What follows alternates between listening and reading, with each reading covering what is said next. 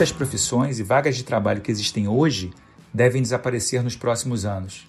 Seja pelo avanço cada vez mais rápido das novas tecnologias, seja pela evolução cada vez mais preocupante das pandemias. É claro que novas profissões e novas vagas de trabalho devem surgir, mas provavelmente elas vão exigir mais flexibilidade, criatividade e constante atualização. Diante desse cenário, como nos preparar como sociedade e indivíduos para um mundo onde uma parcela considerável da população simplesmente não é empregável e que para se manter empregável precisaremos estudar e se reinventar constantemente? Hoje eu recebo Tatiana Roque, professora de Ensino e História da Matemática e da Física e de Filosofia do Instituto de Matemática da UFRJ, coordenadora do Fórum de Ciência e Cultura da UFRJ e vice-presidente da Rede Brasileira de Renda Básica. E Ana Cláudia Mitchells, médica que trabalhou entre os 14 e os 30 anos como modelo, ocupando as principais passarelas e capas de revistas do Brasil e do mundo. Aos 30 anos, Ana voltou ao cursinho para realizar o sonho de fazer medicina, se formando em 2019. Juntos, vamos refletir sobre trabalho, vocação e propósito, sobre emprego, atividade e ocupação, sobre salário, remuneração e renda básica universal, e sobre o direito à cidadania e à humanidade. Eu sou Steven Gen e esse é o Trip Consciência, o lugar onde a ciência brasileira de ponta encontra a vida comum, de pessoas extraordinárias.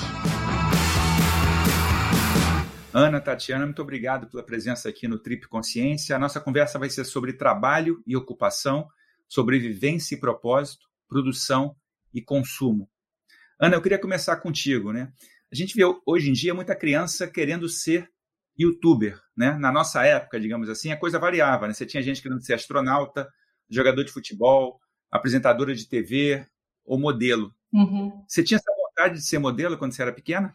Eu não sabia que existia a profissão de modelo. Eu, eu sou, nasci em 81, não, né, não era nem divulgada essa profissão. Eu sabia que tinha Miss, que tinha concurso de beleza, mas modelo não.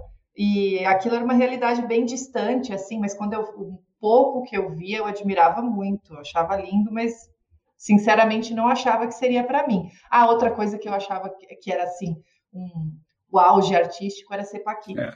É. Era, era o que eu conhecia. E, e, a, e a, essa vontade de ir para a medicina, você consegue resgatar em alguma memória tua de infância essa essa essa vontade de, de ir para a área médica ou não? Ah, eu sempre me interessei muito pelo, por machucados, por, por curativos, pelo cuidado é, de quando uma pessoa está machucada. Então, isso sempre gostei desde pequenininha.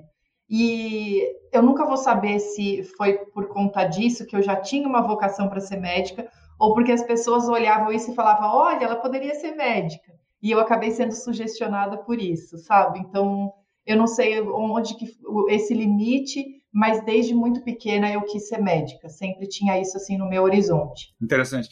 Você comentou que é, você não, não tinha essa percepção do que era a carreira de modelo, mas como que você entrou na carreira de modelo? Eu fiz um, um, curso que na época ainda faziam em alguns lugares, já era, já estava acabando isso, mas ainda tinha, de aprender boas maneiras, aprender como andar de salto, e uma amiga minha ia fazer esse curso e me chamou para fazer companhia para ela. E quando eu cheguei lá, era uma pessoa totalmente voltada para ensinar a gente a andar numa passarela. Então foi aí que eu descobri esse mundo. Eu achava que era um curso desse mais antigo, mas não, era um curso para aprender a andar na passarela.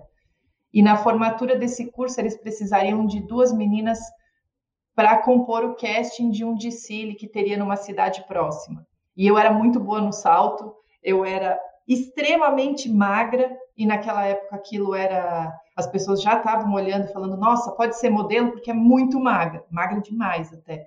Mas a, essa estética já estava bem em voga, assim.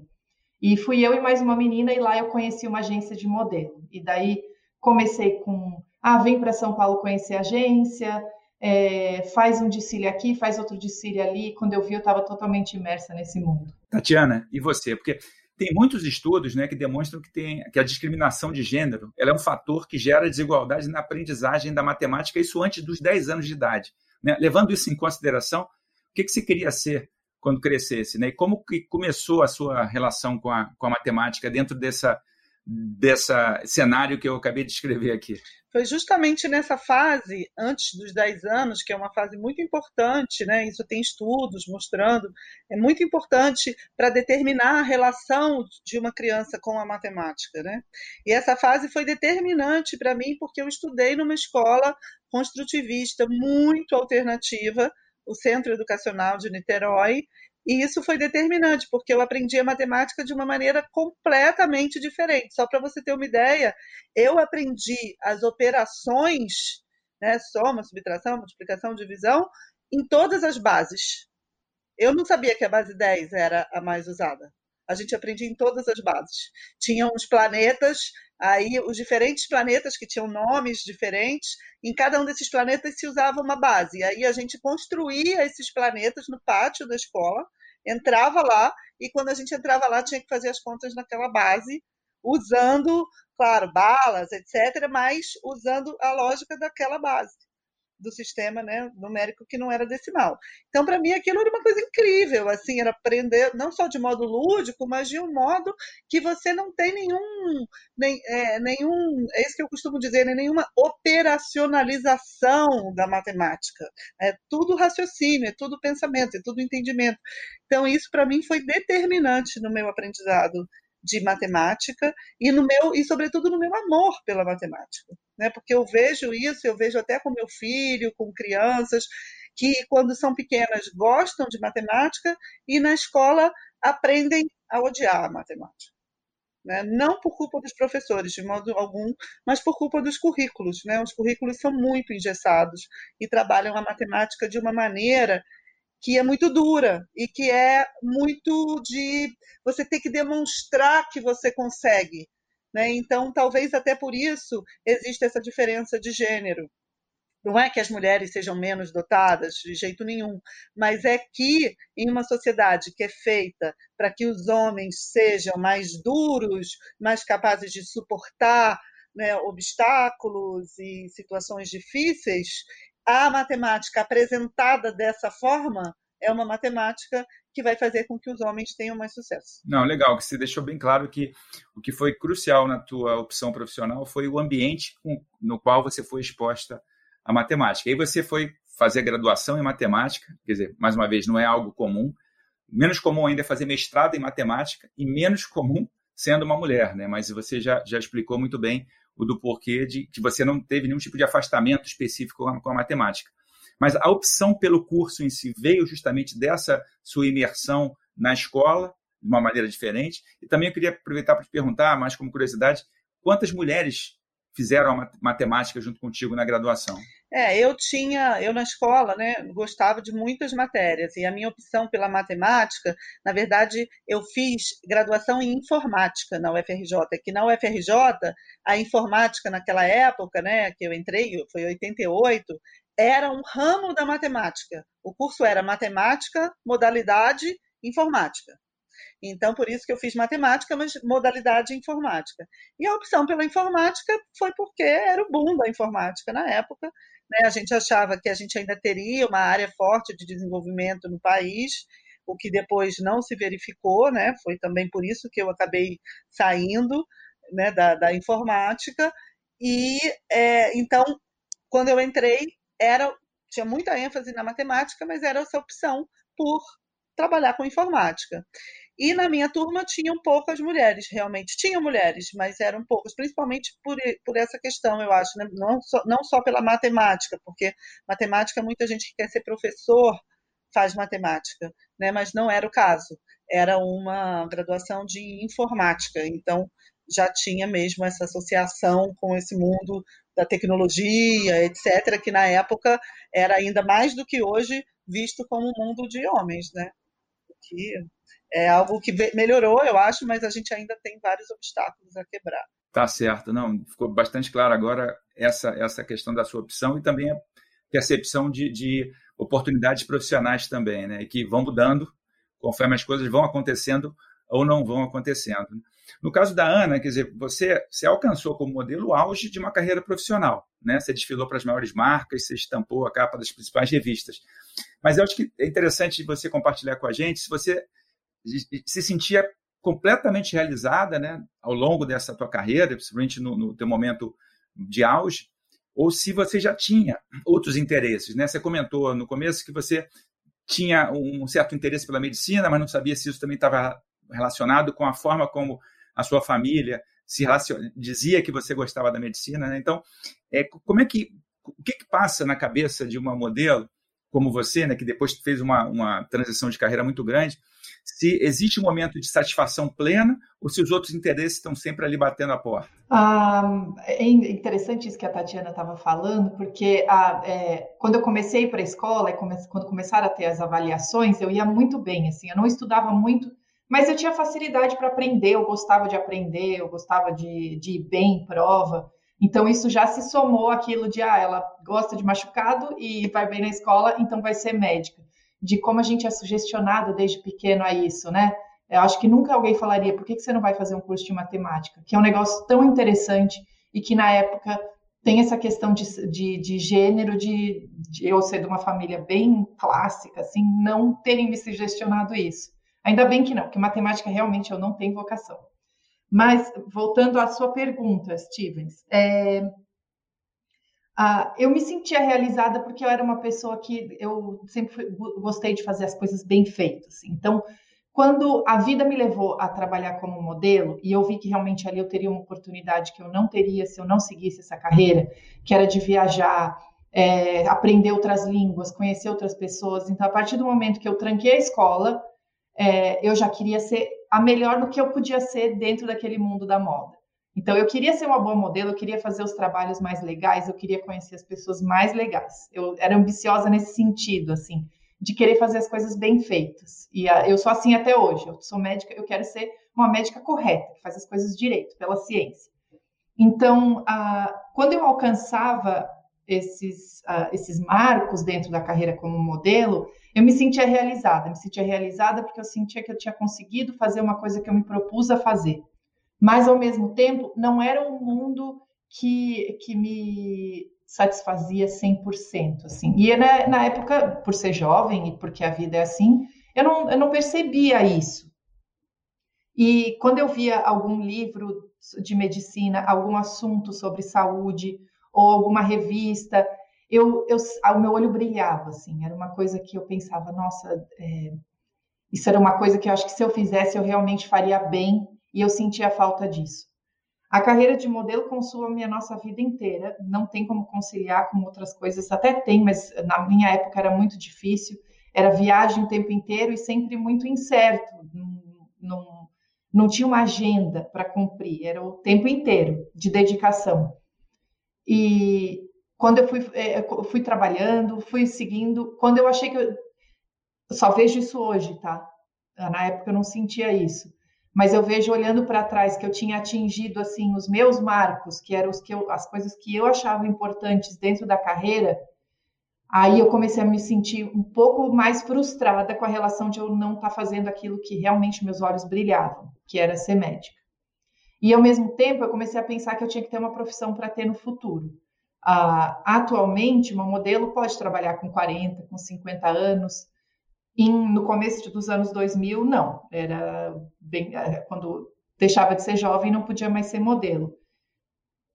E eu comecei a pensar em coisas que eu poderia fazer depois. Pensei em fazer direção de arte, é, pensei em trabalhar numa, numa dessas grandes casas de moda, mas nada, nada me dava assim uma excitação. E daí, até que eu fazia terapia na época, e o, o, durante a minha terapia ele sabia que eu adorava medicina, ele falou: por que, que você não vai fazer medicina?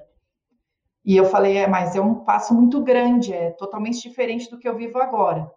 Aí ele, aos poucos, foi conversando, ele falou: eu acho que você devia talvez se matricular no cursinho, voltar a estudar e sentir tudo isso de novo, que você sentia quando você era mais nova, ver se você se sente confortável aí.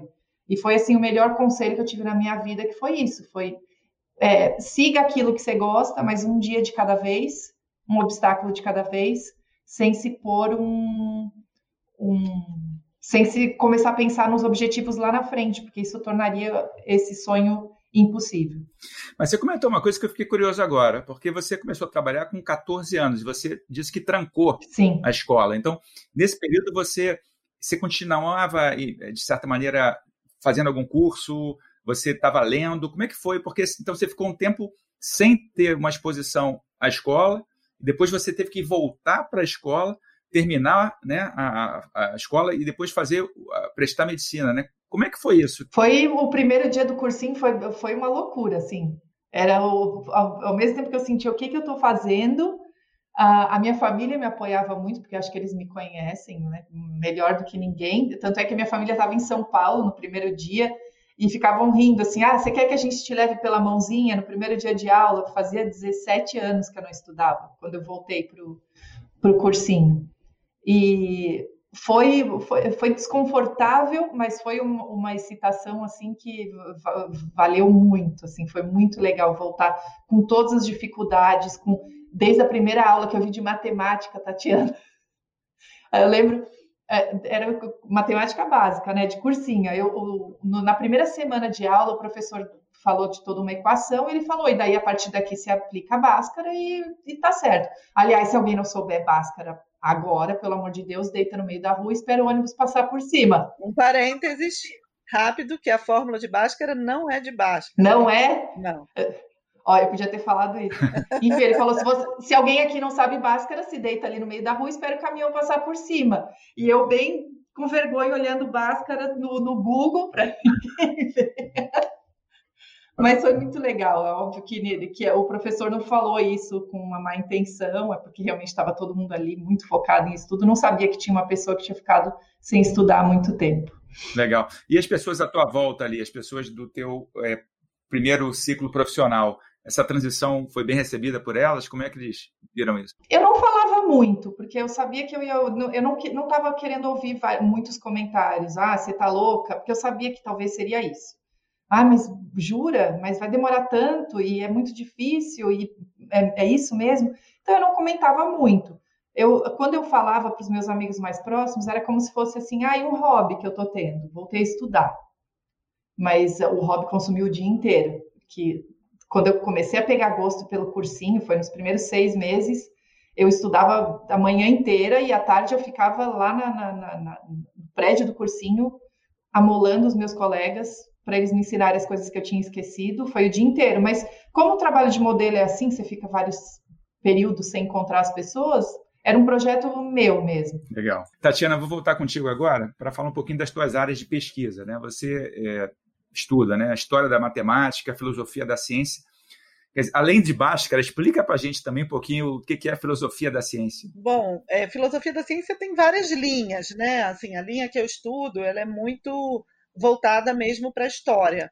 E eu acho que tem uma, é, uma maneira fácil da gente entender. Normalmente, a gente associa à ciência alguma, algumas propriedades, né? alguns atributos. Por exemplo, ser exata, ser objetiva, gozar de uma certa neutralidade, ser precisa, né?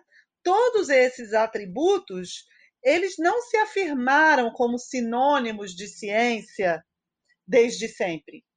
Eles se afirmaram em um certo contexto histórico.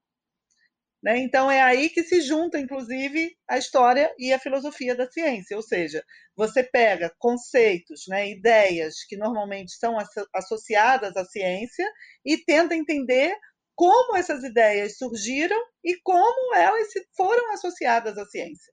Um exemplo, a ideia de objetividade. A gente acha que objetividade é quase sinônimo de ciência, né?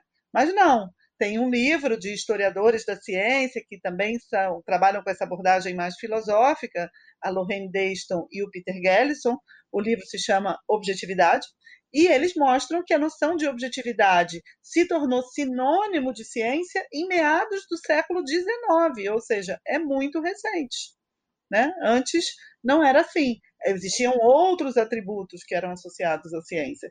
Então, eu acho que isso é importante, porque normalmente a gente diz a ciência é rigorosa, a matemática é rigorosa, mas a própria noção de rigor mudou ao longo do tempo. A noção de rigor da matemática já foi associada à geometria, né, nos padrões euclidianos, depois ela foi mais associada à álgebra, né, nos padrões que a gente chama analíticos, né, mas que são traduzidos por métodos algébricos. Depois, novos conceitos de rigor surgiram mais qualitativos, como é o caso da topologia, como é o caso dos sistemas dinâmicos. Então, a noção de rigor muda com o tempo. Isso não quer dizer que seja relativo, que a matemática não fale verdades, ou que a ciência, né, é, ou que as verdades da ciência sejam relativas, de modo algum.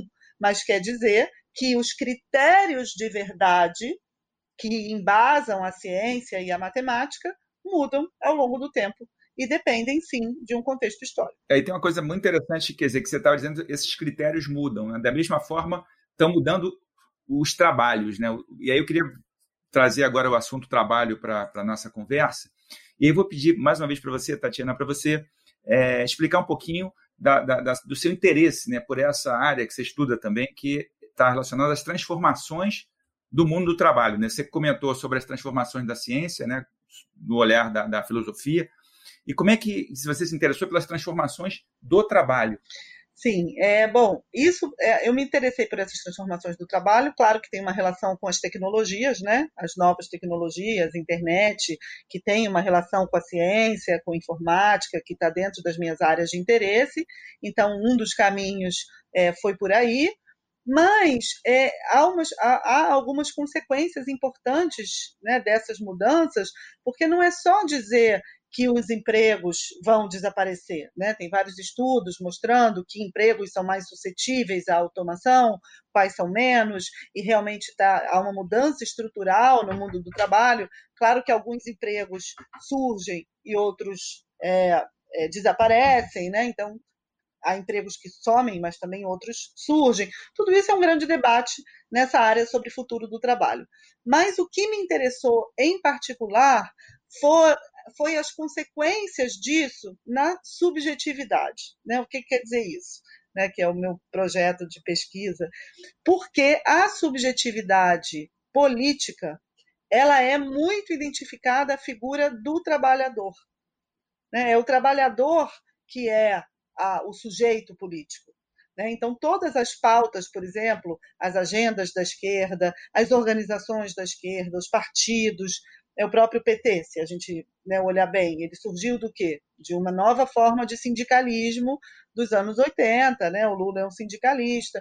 E as formas de mobilização, normalmente, são quais? A greve, que é a interrupção do trabalho. Então, todas essas formas de organização, formas de luta, é, agendas, agenda de direitos do trabalho, agenda da previdência, são ligadas ao trabalho como concebido a partir do paradigma da fábrica.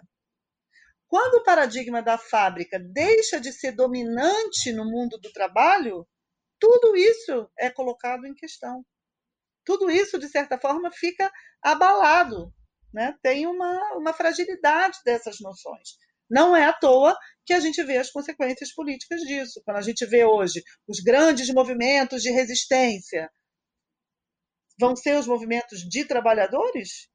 Né? Onde eles estão? Onde eles estão organizados? Eles não estão mais organizados nos sindicatos. Os trabalhadores hoje mais importantes que a gente vê no nosso dia a dia, que se eles pararem para tudo, principalmente durante a, durante a pandemia, são os entregadores.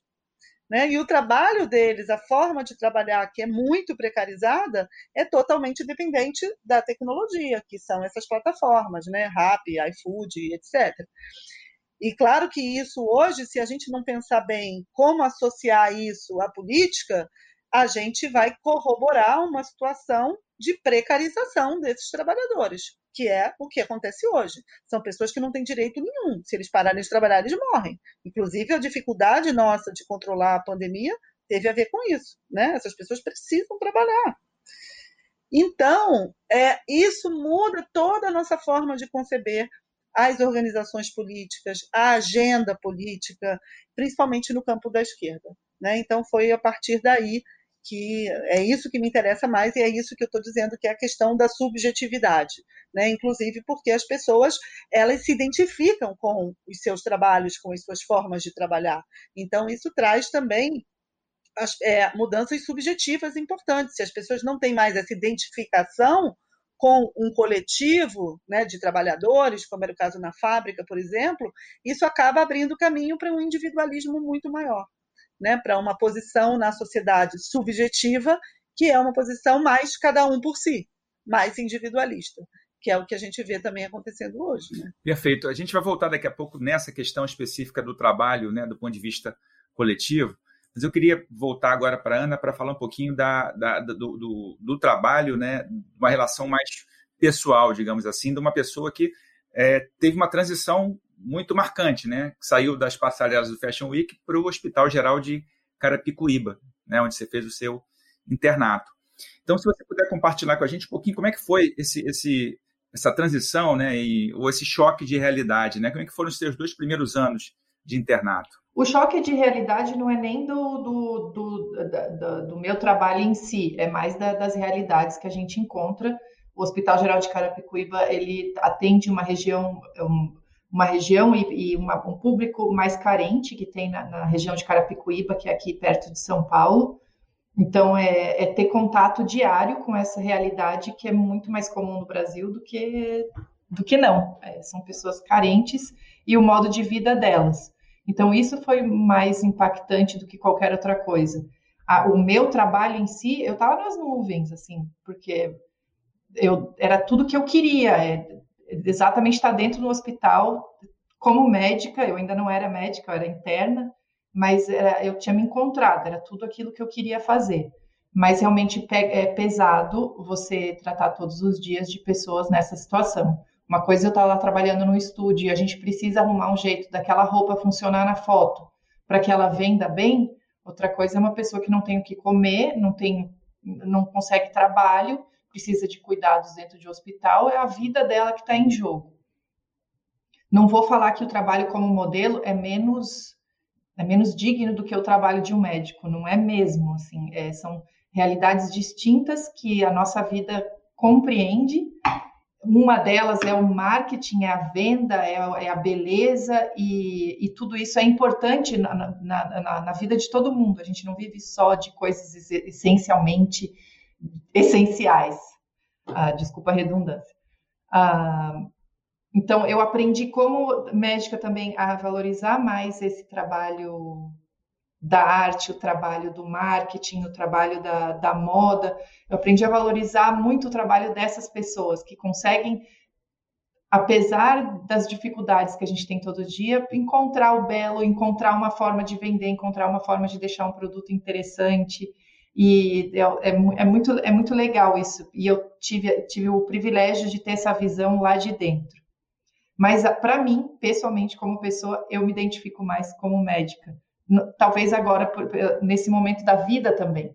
Quando a gente é mais jovem, é mais fácil a gente é, gostar mais do deslumbramento. E eu tive o privilégio de poder viver esses dois mundos e encontrar os valores nos dois mundos. E, não, sensacional. Mas como é que está a tua, a tua atuação hoje, né? Como é que é? Qual é a tua especialização? Como é que está a tua, tua carreira médica? E se você concilia ela com a de modelos também? Você tem trabalhado como modelo também? Esse ano foi assim como para todo mundo, foi bizarro, né? Eu tinha tirado esse ano para dar alguns plantões e para me preparar para as provas de residência. Residência é a especialização do médico. E está cada vez mais concorrido, tem que estudar muito, e acabou que eu não pude dar os plantões por conta da, da pandemia. No começo eu fiquei sem babá e as crianças sem escola, então eu optei por ficar em casa, estudando em casa com os meus dois filhos pequenos. E foi só estudo e foi dar um pouco de aflição, assim, porque eu me formei, era tudo que eu queria, eu estou pronta para trabalhar, mas ao mesmo tempo eu também não sou mão de obra pronta para estar tá na linha de frente. Então, que eu faria um trabalho mais em UBS, e eu achei que o, o, o ideal nesse ano seria eu estar em casa e ajudar meus filhos antes de começar a residência. Fiz minhas provas, acabei de. Faz dois dias que eu tive o resultado, eu entrei, estou muito feliz. Legal, parabéns. Sim, é, foi um ano difícil para estudar, mas para todo mundo foi. Bem legal, bem legal. Bom, a gente está falando aqui de, de, né, de, de, empregos, de sonhos e de, de carreiras, né? Eu vou voltar de novo para a Tatiana para para aquele assunto né, do, dos subempregos, né, dos bullshit jobs, né, que a gente também pode dizer assim. É, você comentou um pouquinho, mas eu queria que você elaborasse um pouco mais sobre os danos sociais desse tipo de emprego né, e também os danos às pessoas.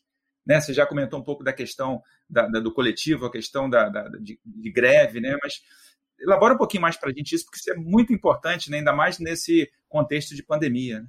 Sim, então, historicamente, né, todos os direitos e garantias sociais que é, embasam o nosso, nosso conceito mesmo de sociedade, de coletivo, eles foram, é, surgiram de uma sociedade fundada no emprego, né? E com um horizonte de pleno emprego.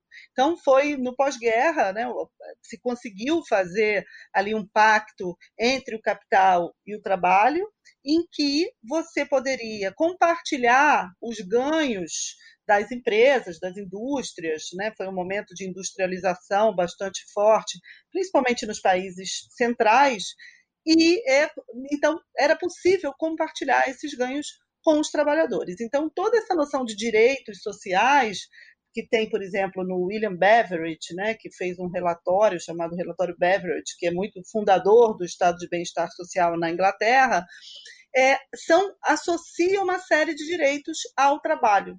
Então, é, existiam grandes males, a fome, a pobreza, a carestia, a doença, e era preciso fundar, então, um sistema de proteção social para evitar esses males. Então, a ideia é que todas aquelas interrupções do trabalho, tudo aquilo que impedisse uma pessoa de trabalhar, fosse garantido por um sistema de proteção social.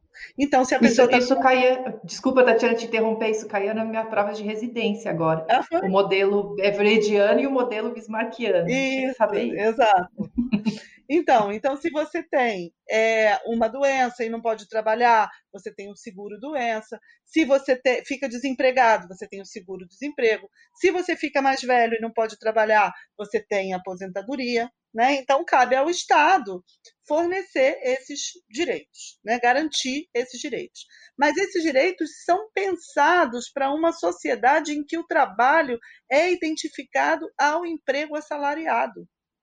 Né? Então, como a gente faz para reinventar um sistema de direitos onde a sociedade, né, numa sociedade que não está mais fundada no emprego assalariado? Tem duas maneiras de lidar com isso. Uma é dizer, vamos continuar insistindo no emprego assalariado. Todo mundo tem que ter emprego assalariado. Eu acho um pouco ilusória essa proposta, né? Porque a, a, tendência mesmo com as novas tecnologias é que as formas de trabalhar sejam mais autônomas, sejam mais independentes, né? Você possa ter uma relação direta é, por exemplo, numa sociedade de serviços também, você tem os, esses trabalhos por plataforma.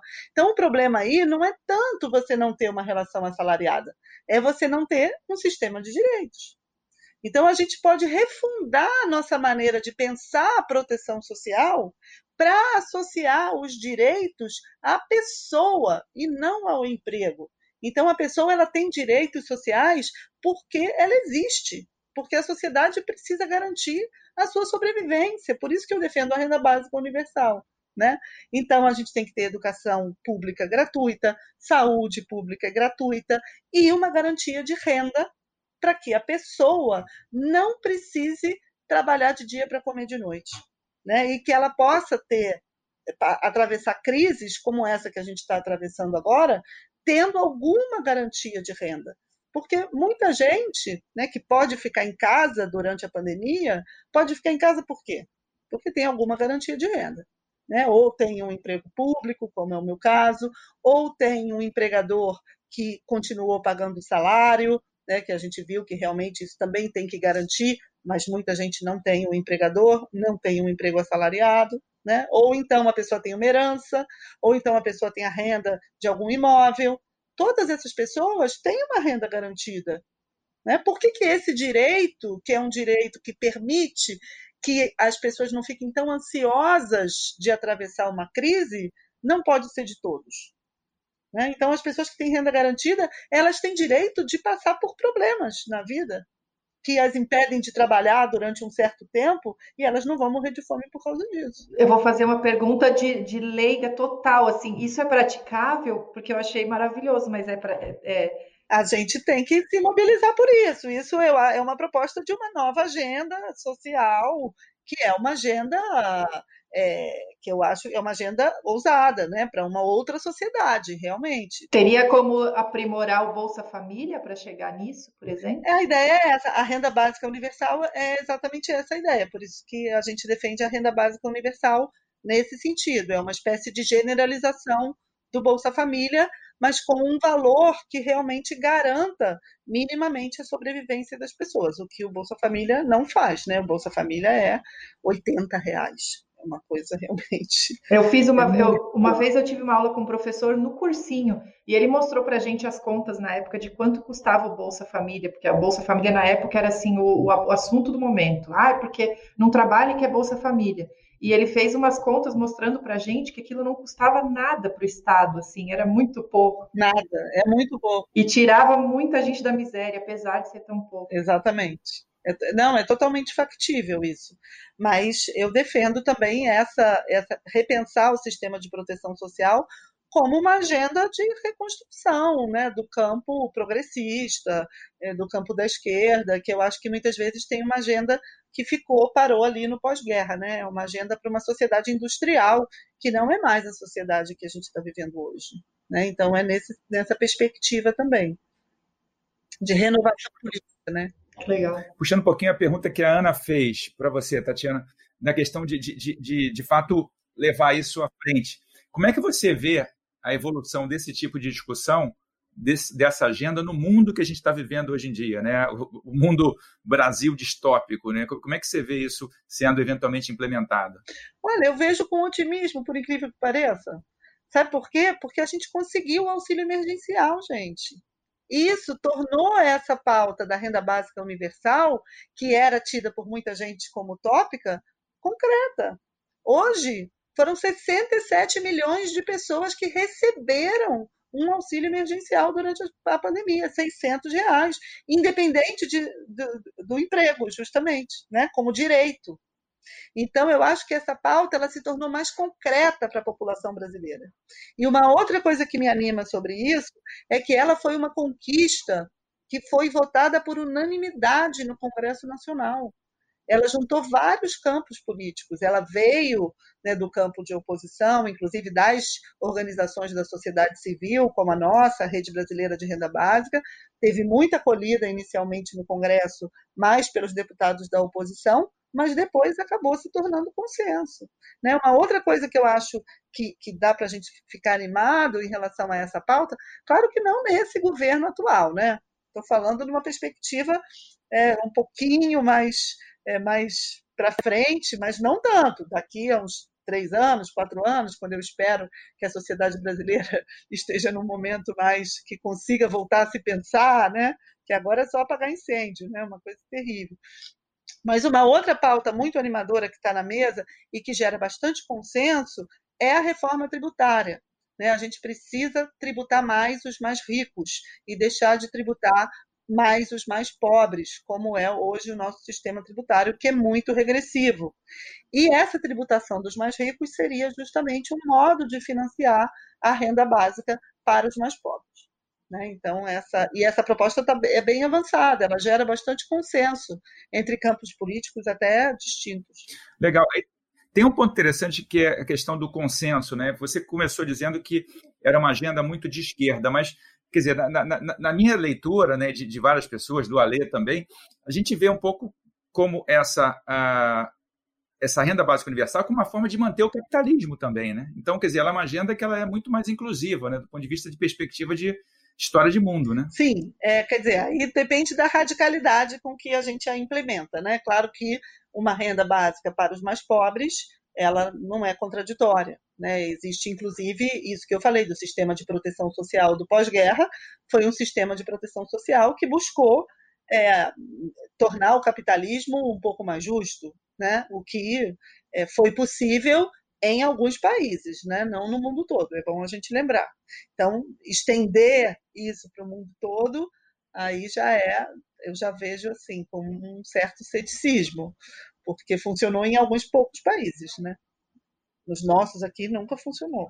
Mas sim, mas dentro dessa perspectiva da proteção social, ela é uma forma que pode conviver é, com o capitalismo. Eu só acho que, assim, se a gente realmente chegar ao ponto de que as pessoas, a gente vai garantir uma renda que, que, que garanta a sobrevivência das pessoas em um sentido amplo, né, em vários países do mundo, para um, um, um, contingente amplo da população brasileira, naturalmente essa proposta ela vai sair um pouco já do capitalismo. É um, um dos propositores dessa ideia, né, que é um, filósofo francês que eu gosto muito, chamado André Gors, ele defende a renda básica universal dizendo que é um reformismo revolucionário. Então é isso, é uma proposta reformista, né, que poderia até começar dentro do capitalismo, mas conforme ela vai se aprofundando, ela tem um potencial revolucionário. Tatiana, deixa eu te fazer uma pergunta. Quais são os principais argumentos contra isso? Eu vou te pedir para ser advogada do diabo. É, o principal é não tem dinheiro. Não, quer dizer, antes desse eu vou falar o argumento conservador, mas eu acho que esse está cada vez mais fraco. O argumento conservador é que é vagabundagem. Né, você vai, como assim? Você vai dar dinheiro para as pessoas não trabalharem? Mas esse argumento eu acho que ele está cada vez mais fraco, justamente porque o Bolsa Família no Brasil é um sucesso absoluto. A prova de que o Bolsa Família é um sucesso é que nenhum governante, mesmo de direita, mesmo de extrema direita, como a gente tem hoje, conseguiu acabar com o Bolsa Família. Né? Então, eles não conseguem, porque hoje em dia todo mundo acha que o Bolsa Família foi um ganho para a sociedade brasileira. Né? Então, eu acho que com isso a gente avançou para é, contrariar né, esse argumento, para mostrar as contradições desse argumento de que estimula a vagabundagem. Não é verdade? Tem pesquisas mostrando que, inclusive, o, a busca por trabalhos não diminui, ao contrário, as pessoas podendo comer, podendo ter condições mínimas de sobrevivência, o que elas podem é dizer não para trabalhos muito ruins. Elas vão ter trabalhos melhores, mas isso é bom. A gente não vai deixar as pessoas na miséria absoluta para elas aceitarem qualquer trabalho. Então, isso já é uma coisa boa. É dar para as pessoas o direito de dizer não para trabalhos muito aviltantes. Né? Então, eu acho que esse primeiro argumento, que é o argumento mais conservador, de que estimula a vagabundagem, é fácil lidar com ele. Talvez ele surja em grupos muito pequenos, como é esse conservadorismo raiz, hoje no Brasil, né, que é em torno de 15%. Tatiana, eu estou te achando muito, muito otimista em relação ao grupo pequeno de pessoas que acha isso. Você acha? Não, mas bom, tá. Eu tenho essa impressão, infelizmente. Não, mas eu, o Bolsa Família ele é muito bem aceito na sociedade brasileira. Eu sei que tem pessoas que continuam falando esses argumentos, mas se você vê em termos percentuais, elas não são muitas, é que elas são muito barulhentas e são muito virulentas. Né? Entendi. Mas elas não são, não são muitas, estatisticamente. Mas, bom, mas o argumento que mais pega é não tem dinheiro. Esse é o argumento que mais pega. Isso realmente tem um trabalho a ser feito em relação a esse argumento, porque ele pega para todo mundo e é uma dúvida natural das pessoas. Uma primeira resposta para isso é que, como aconteceu no auxílio emergencial, a, uma renda básica estimula a economia local. Né? Então, se as pessoas têm dinheiro para consumir, isso gera o comércio, isso gera mais circulação, isso abre fontes de trabalho, principalmente nas localidades em que as pessoas adquirem um poder de consumo maior. Né? Então, é o estímulo à economia pela via do consumo né, que é inclusive uma teoria econômica embasada, etc. Tem pesquisas mostrando que isso acontece e que isso aconteceu no auxílio emergencial. Né? Isso segurou a economia brasileira durante esses meses. Então, nesse sentido, você é aquela comparação errada que se faz né, da, da economia de um país com a economia doméstica. A economia de um país não funciona como a economia doméstica. Você não tem ali uma quantidade de dinheiro guardada na poupança ou embaixo do travesseiro que você vai gastar nisso ou naquilo. Não. Né? A própria economia ela gera o dinheiro com o qual ela vai se realimentar. Né? Então, é exatamente isso que a gente está falando. Você dá dinheiro na mão das pessoas, as pessoas consomem, isso dinamiza a economia e isso gera dinheiro. Né? Uhum. Né? Então, esse, essa é uma maneira de defender a renda básica universal dessa, dessa objeção de que não haveria dinheiro. Uma outra maneira de defender é que o dinheiro hoje, né, a renda é, nacional, é distribuída de um modo muito injusto. Então, existe um critério aí também de justiça. Tem muita gente que tem renda básica garantida enorme as pessoas que vivem de renda, as pessoas que têm imóveis, as pessoas que vivem de aluguel, as pessoas que têm herança. Todas essas são rendas que não são associadas ao trabalho. Então, existe também um critério de justiça, é você pegar essa renda, que está muito concentrada, e distribuir essa renda. E tem um outro ponto também, né, Tatiana? Porque com a chegada da quarta revolução industrial, né, convergindo aí robótica, inteligência artificial, big data, nanotecnologia, biologia sintética, é, internet das coisas, por aí vai, a gente vai ter um período de, de, de, deveria ter um período de transição, né? Só que a gente vai ser atropelado, né? Vai vir um tsunami com essa revolução e a gente vai ficar aqui completamente perdido. Então, talvez isso não sei se faz sentido, mas Total. é um outro argumento da importância da renda básica universal. Né? Não, isso tem esse, esse argumento, bem lembrado, tem um argumento que eu gosto muito, que é o fato de que as pessoas vão precisar de formação para fazer essa transição. Elas vão precisar estudar mais, estudar mais tempo, ter tempo para estudar, principalmente os jovens. Né? E como você garante os jovens com mais tempo de se qualificar para esses novos trabalhos se você não tiver uma renda garantida. Você vai jogar esse jovem no mercado de trabalho precarizado muito cedo e vai perder toda uma geração na qual a gente precisava estar investindo se a gente quiser um, um outro futuro, né? Então eu acho que isso é, é para a juventude. Eu, sou, eu defendo muito isso. Se a gente tiver que escalonar, e eu acho que vai ter, não vai dar para ser universal logo de cara, a gente vai precisar escalonar a renda básica. Eu acho que uma renda básica para os jovens seria uma medida muito importante né, justamente para isso, para eles terem mais tempo de estudar, de se qualificar, não se sentirem pressionados de aceitar qualquer emprego, para entrar nessa nova é, sociedade 4.0 de uma maneira mais empoderada. Né? Maravilha. Que legal. A gente está chegando aqui no, no final né, do nosso papo, que está tá ótimo, e eu queria fazer uma pergunta para vocês duas agora sobre trabalho e propósito. Né? A quem pense que o trabalho dignifica o ser humano. Né? E tem gente que diz que quem inventou essa frase nunca trabalhou um dia na vida.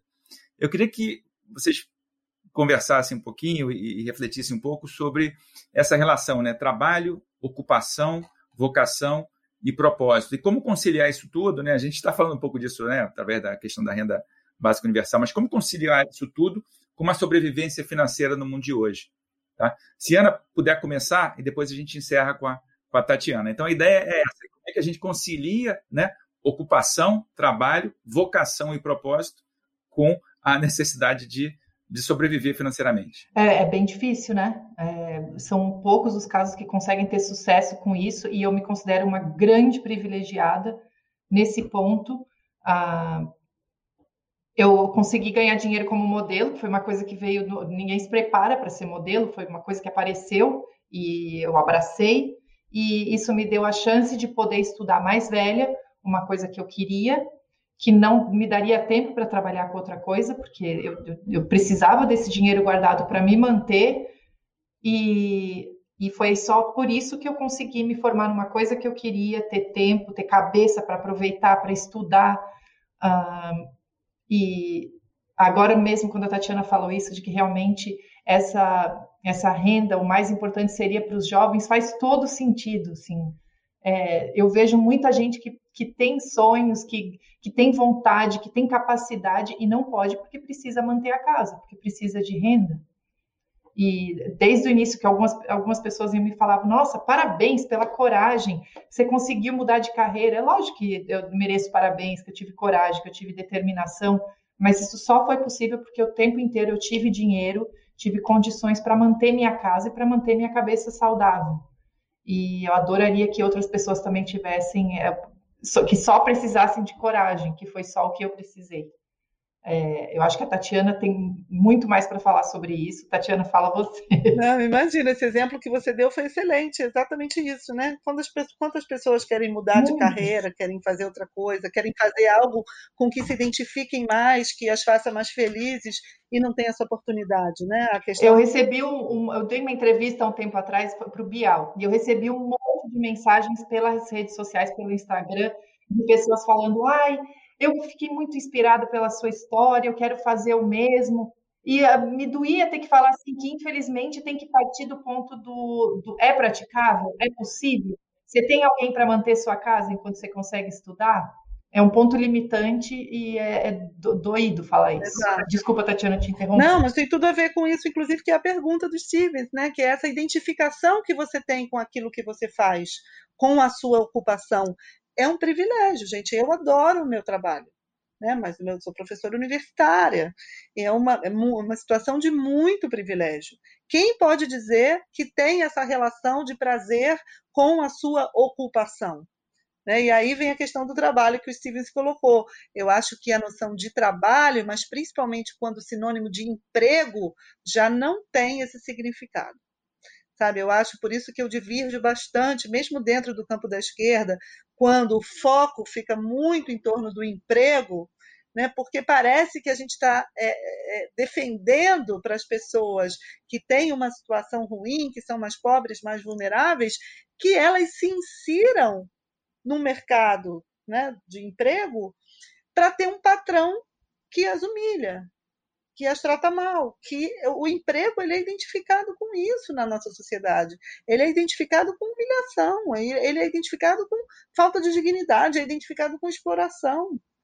Então, como a gente vai é, apresentar como proposta utópica, como proposta de emancipação, como proposta né, de um novo mundo, é ter um patrão, quando as pessoas estão dizendo que elas preferem não ter um patrão. Né? Então, eu acho que é, a, questão nem é tanto a identificação com o trabalho, mas a identificação do trabalho com o emprego. Né? O trabalho ele pode ser mais identificado com a ocupação, com aquilo que dá sentido na sua vida, com aquilo que você gosta de fazer, com aquilo em que você consegue é, é, colocar as suas vocações, seu talento, seus talentos, suas habilidades. Né? Isso sim. Agora, com um emprego repetitivo, maçante, que você tem que ficar lá oito horas por dia fazendo uma coisa que você não vê nenhum sentido naquilo, e, em geral, sendo humilhado por um patrão. Como a gente vai né, dar para as pessoas essa perspectiva como sinônimo de uma nova política, de um novo mundo, de uma nova economia? Né, eu acho que esse caminho a gente ele está fadado ao fracasso a gente precisa de uma outra perspectiva para renovar, né? Eu sou muito assim, uma questão importante para mim é a renovação da política nesse sentido de engajar as pessoas, mobilizar as pessoas, trazer as pessoas para o nosso lado, porque sem isso a gente não vai chegar a lugar nenhum. Né? Então a gente precisa realmente ter propostas que façam sonhar, né? E para isso, é, como a Ana bem colocou, eu acho que uma renda básica é aquilo que permite que as pessoas façam essas transições nas suas vidas, né, nos seus trabalhos, para coisas que realmente façam sentido. Né, e não passem a vida nesses bullshit jobs aí, né, os trabalhos de merda, como diz o David Graeber, estou citando, estou citando, eu disse, mas é isso, né?